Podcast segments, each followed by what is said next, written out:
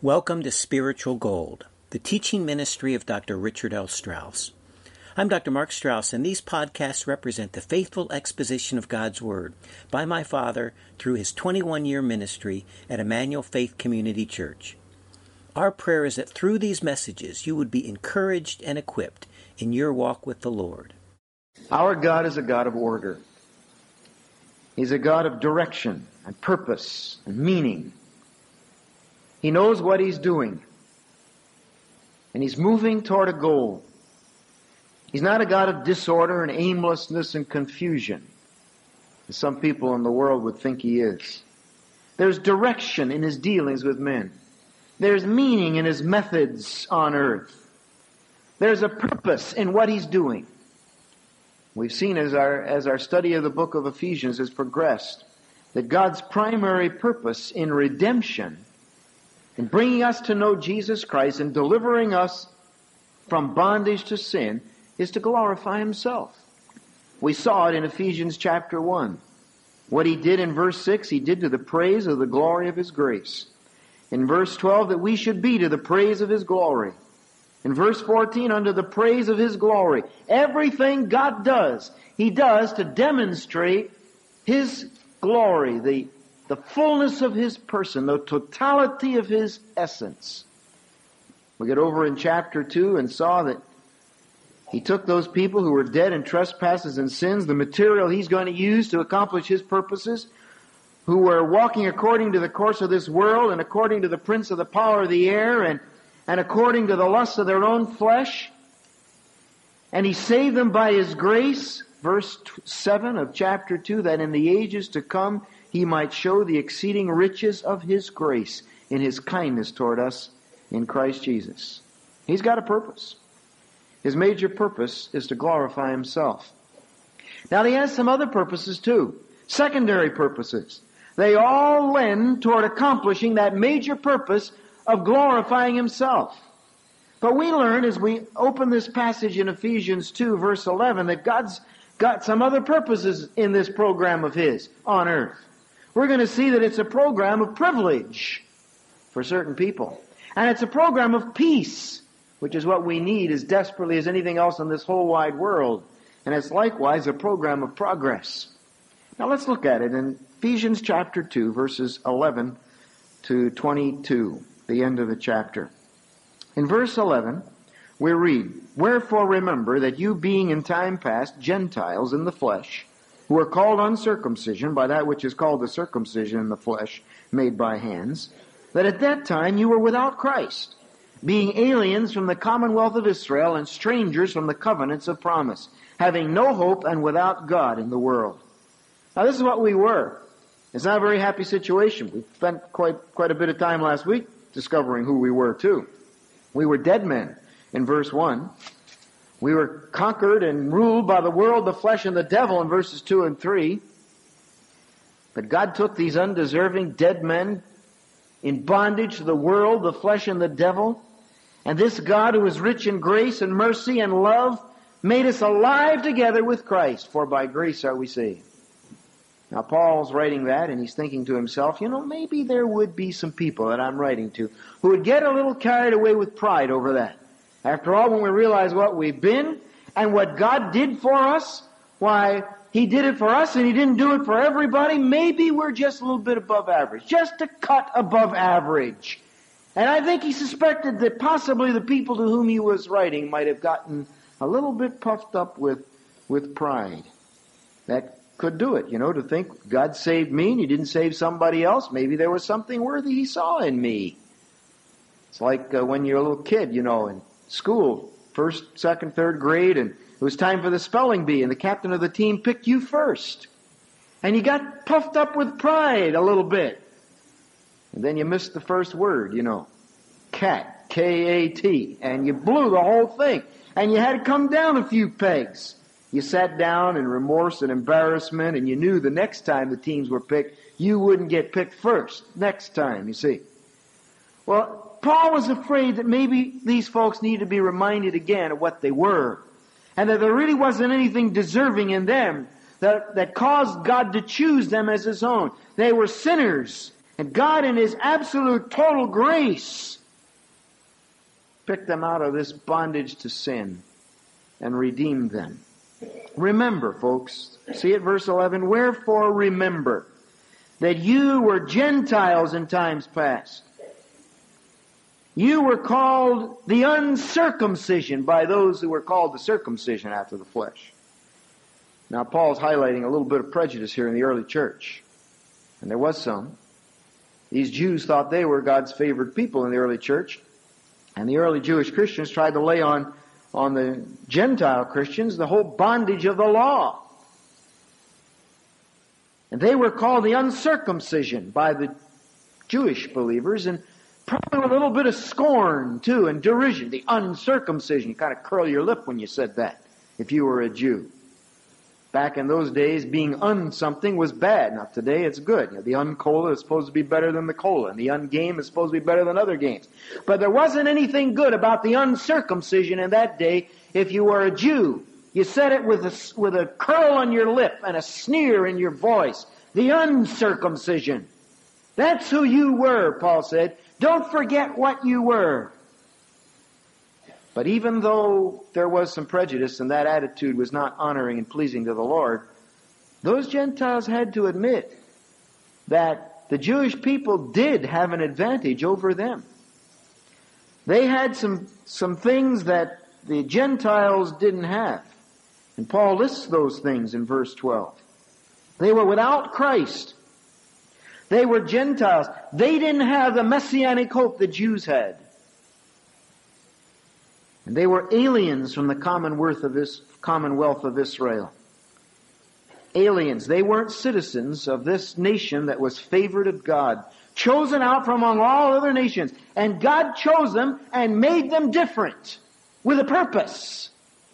He made them different so that he could reveal himself to them and they in turn could be a light to the Gentiles. They never fully fulfilled that purpose. They became like the Gentiles instead and didn't carry out God's plan for them. But at least they had that favored position. They were in God's chosen nation. They were citizens of the commonwealth of Israel. Gentiles weren't. And beside that, they were strangers from the covenants and promises. They didn't have the Abrahamic covenant that promised them a land and a, and a bountiful seed posterity and great blessing from God. They didn't have the Davidic covenant that promised them a king who would rule over them forever. They didn't have the new covenant that promised them forgiveness of sins and the word of God inscribed upon their very hearts and souls. They didn't have those covenants. They were Gentiles. Without Christ, aliens from the commonwealth of Israel, strangers from the covenants and promise, having no hope and without God in the world. Now that doesn't mean no Gentiles knew God. They did. Most of them who came to know God came to know Him through the testimony of a few faithful Jews.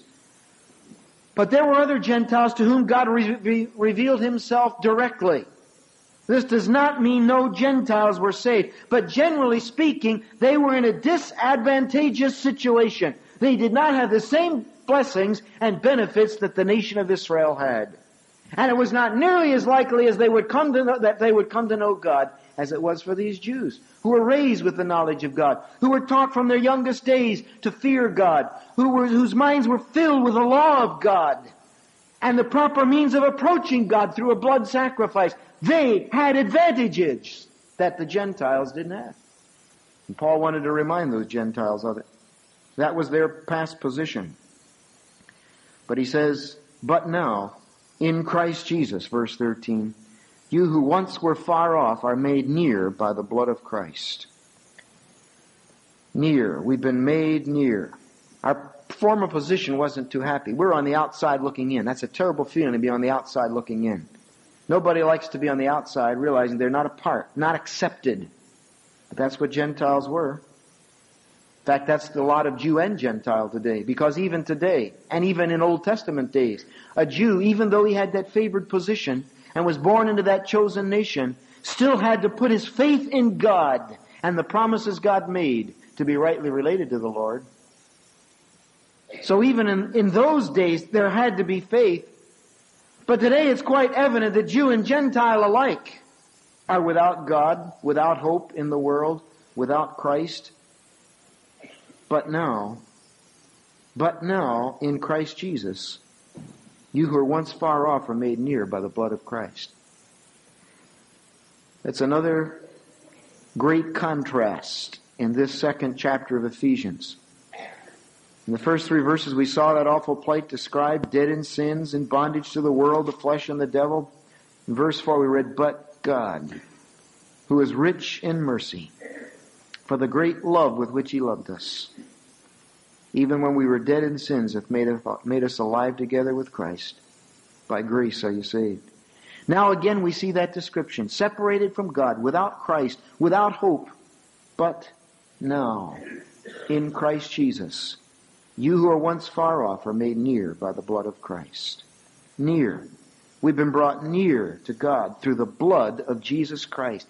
We who were far off, separated, aliens, strangers, without hope, without God, without Christ, have been made near.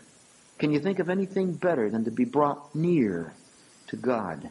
That place of perfect rest where there's help for our perplexities and grace for our need and comfort for our heartaches. We've been brought near. I love that hymn. There is a place of quiet rest near to the heart of God. A place where sin cannot molest. Near to the heart of God. There is a place of comfort sweet. A place where we, our Savior, meet. There is a place of full release. A place where all is joy and peace. O Jesus, blessed Redeemer, sent from the heart of God, hold us who wait before thee near to the heart of God. There would, wouldn't be any possible way we could sing that song were it not for the blood of Jesus Christ, by which we who were once afar off have now been made near. What a privilege to be brought near to God. God's program is a program of privilege. But that's not all. We read in verse 14, for he is our peace. And we learn immediately that it's a program of peace. He is our peace who hath made both one and hath broken down the middle wall of partition between us. There's two aspects of the peace that Jesus provided for us here in this passage of scripture. Verses 14 to 18. God's program of peace. First of all, He made peace between Jew and Gentile. There hasn't been much peace between Jew and Gentile through the years. In Jesus' day, there wasn't much peace between Jew and Gentile. The Jews hated the Gentiles. They were prejudiced against the Gentiles. Hardly a day went by that the Pharisees didn't pray, God, thank you that I'm not a Gentile. When they built their temple, they built a wall of separation between the court of the Gentiles and the rest of the temple area. There was no communication between them. Gentiles were unclean. They were dogs by the Jewish way of thinking. And those Jews, and even in the early church, as we pointed out, there was prejudice from, of the Jews against the Gentiles. Now the tables have turned. And a whole world, nearly a whole world is prejudiced against the Jews. There still isn't any peace between Jew and Gentile. There are nations surrounding the tiny nation of Israel in the Middle East tonight whose one goal is to push them into the Mediterranean Sea and destroy them. And even those who were once Israel's friends are now rapidly becoming her enemies.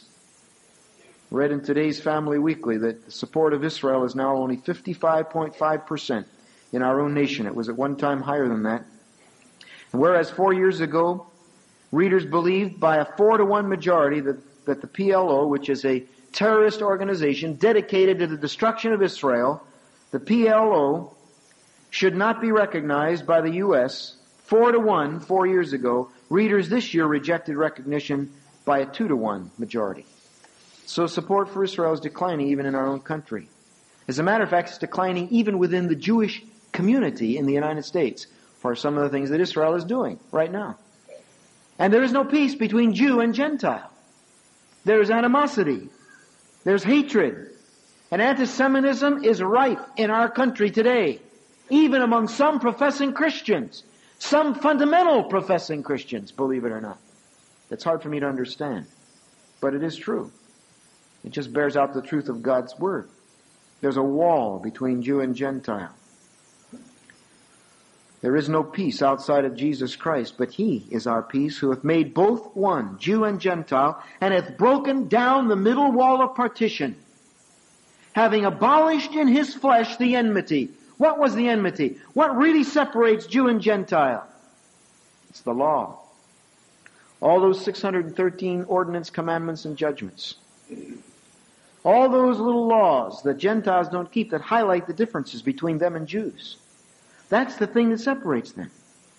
But it says in verse 15, Jesus abolished in his flesh the enmity, even the law of commandments contained in ordinances, to make in himself of the two, Jew and Gentile, one new man. He didn't make Jews into Gentiles, and he didn't make Gentiles into Jews. There are some today who believe that the Church of Jesus Christ is merely spiritual Israel, that God has no future for the nation Israel, and that the church is fulfilling all God's promises to Israel.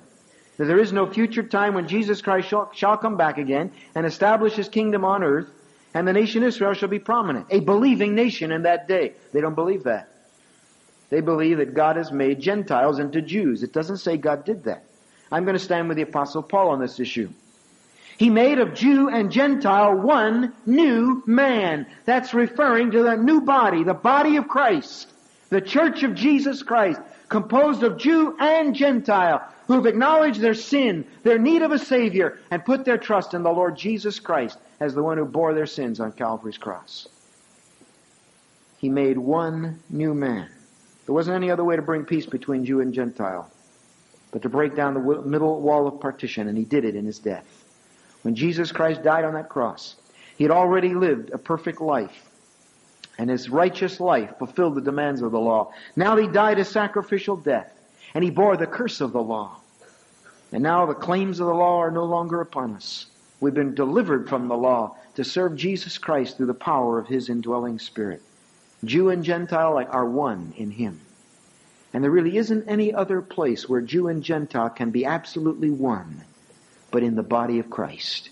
He is our peace who hath broken down the middle wall of partition and made both into one. One body in Christ. But that's not all Jesus did when he made peace.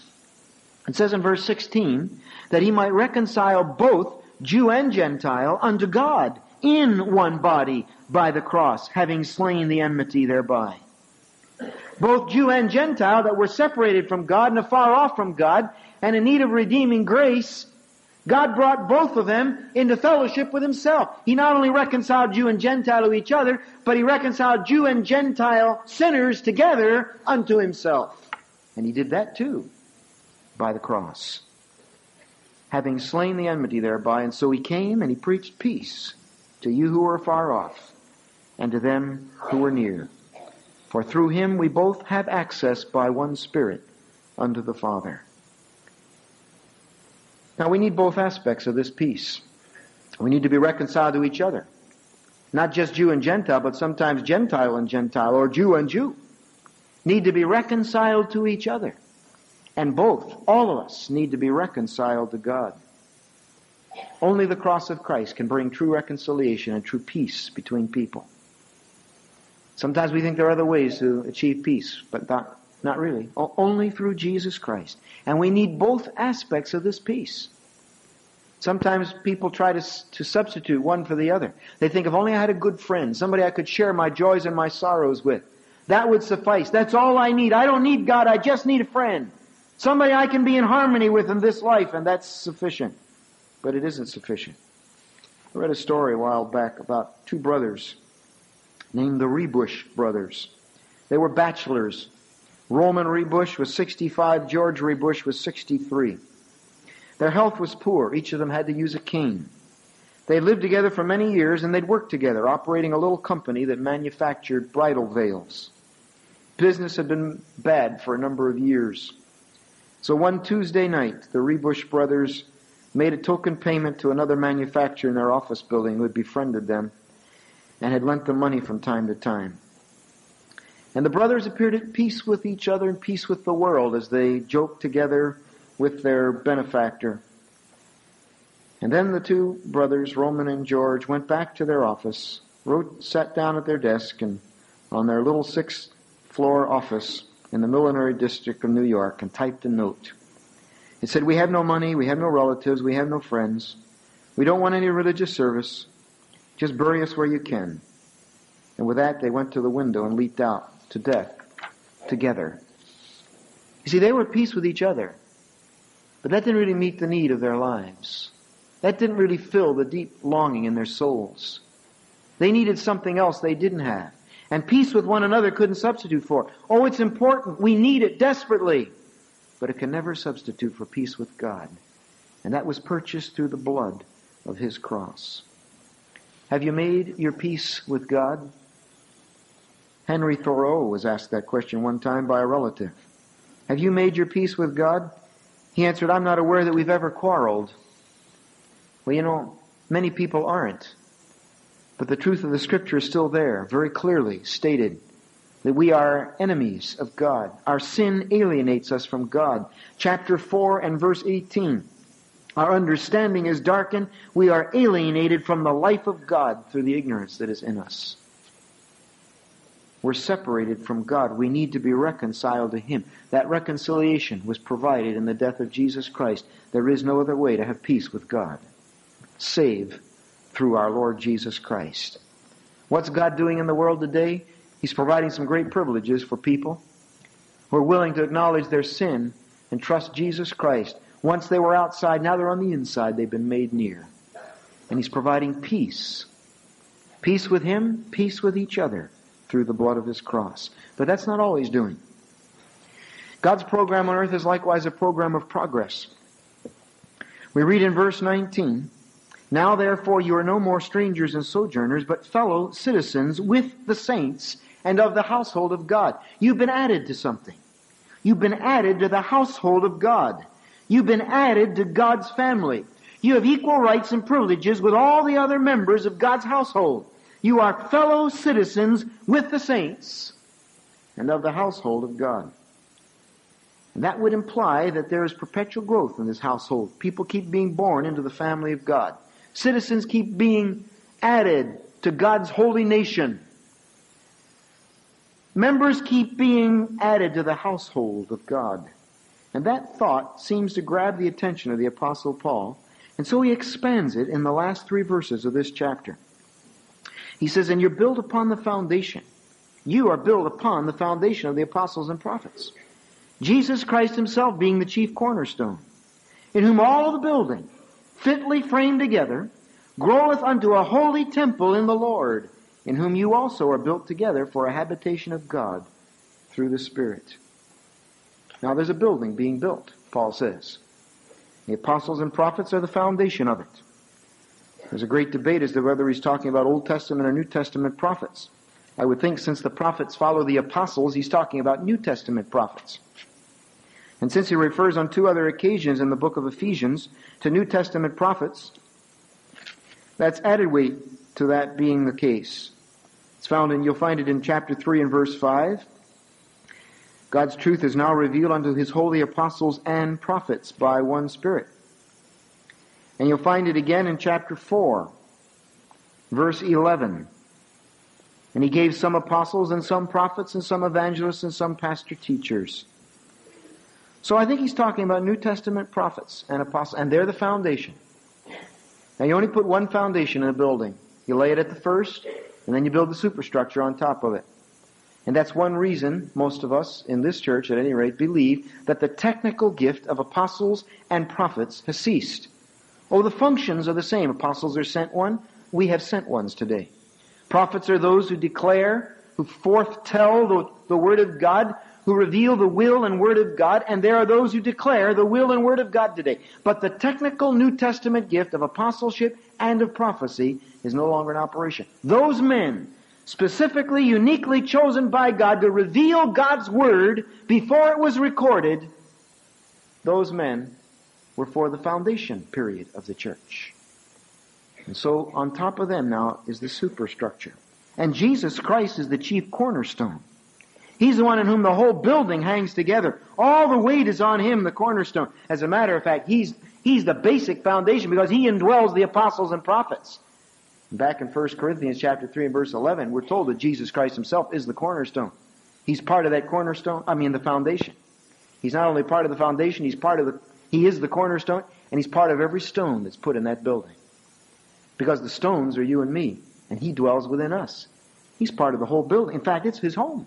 It's where He dwells.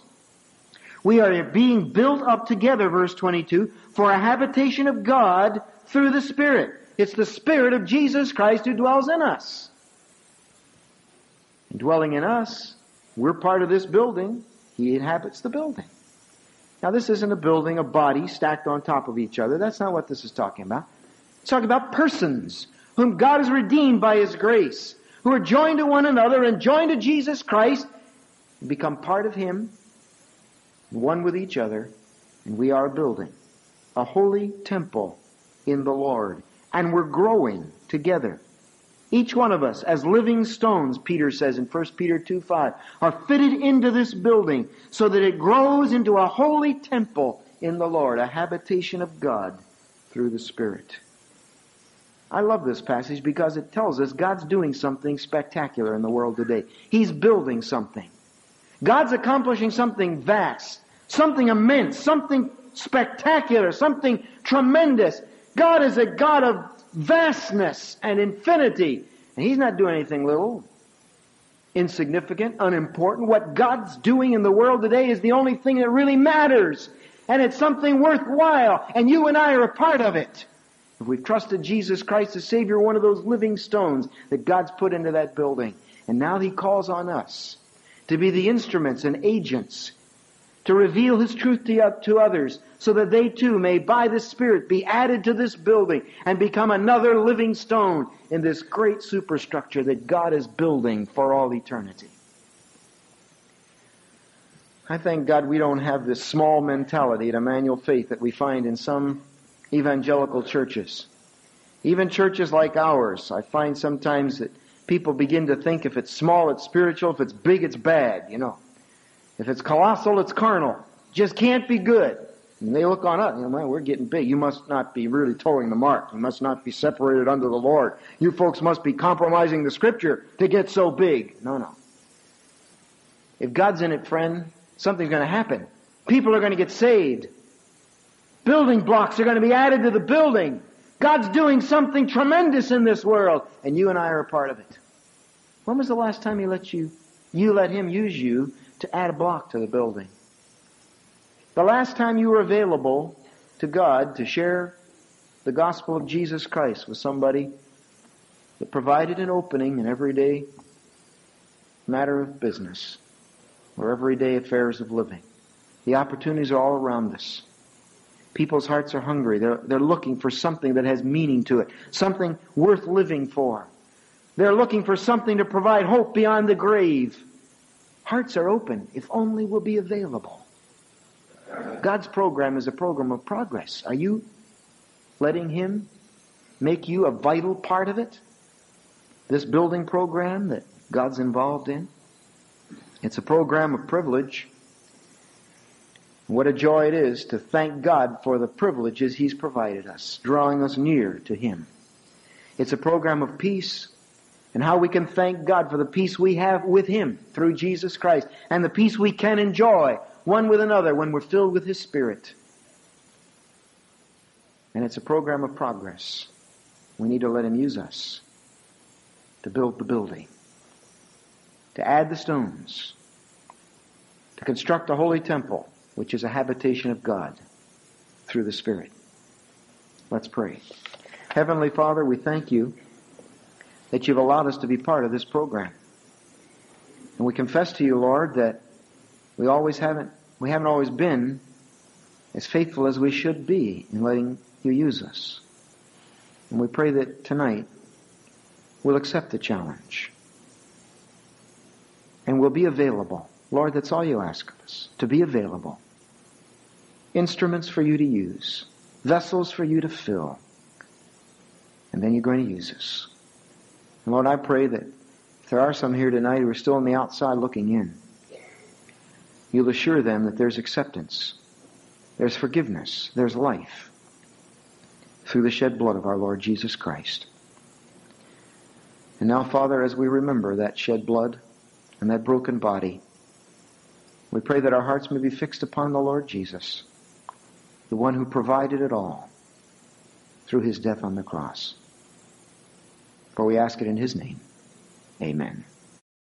Thanks for listening to this message by Dr. Richard L. Strauss. Copyright 2021, Spiritual Gold Inc., all rights reserved.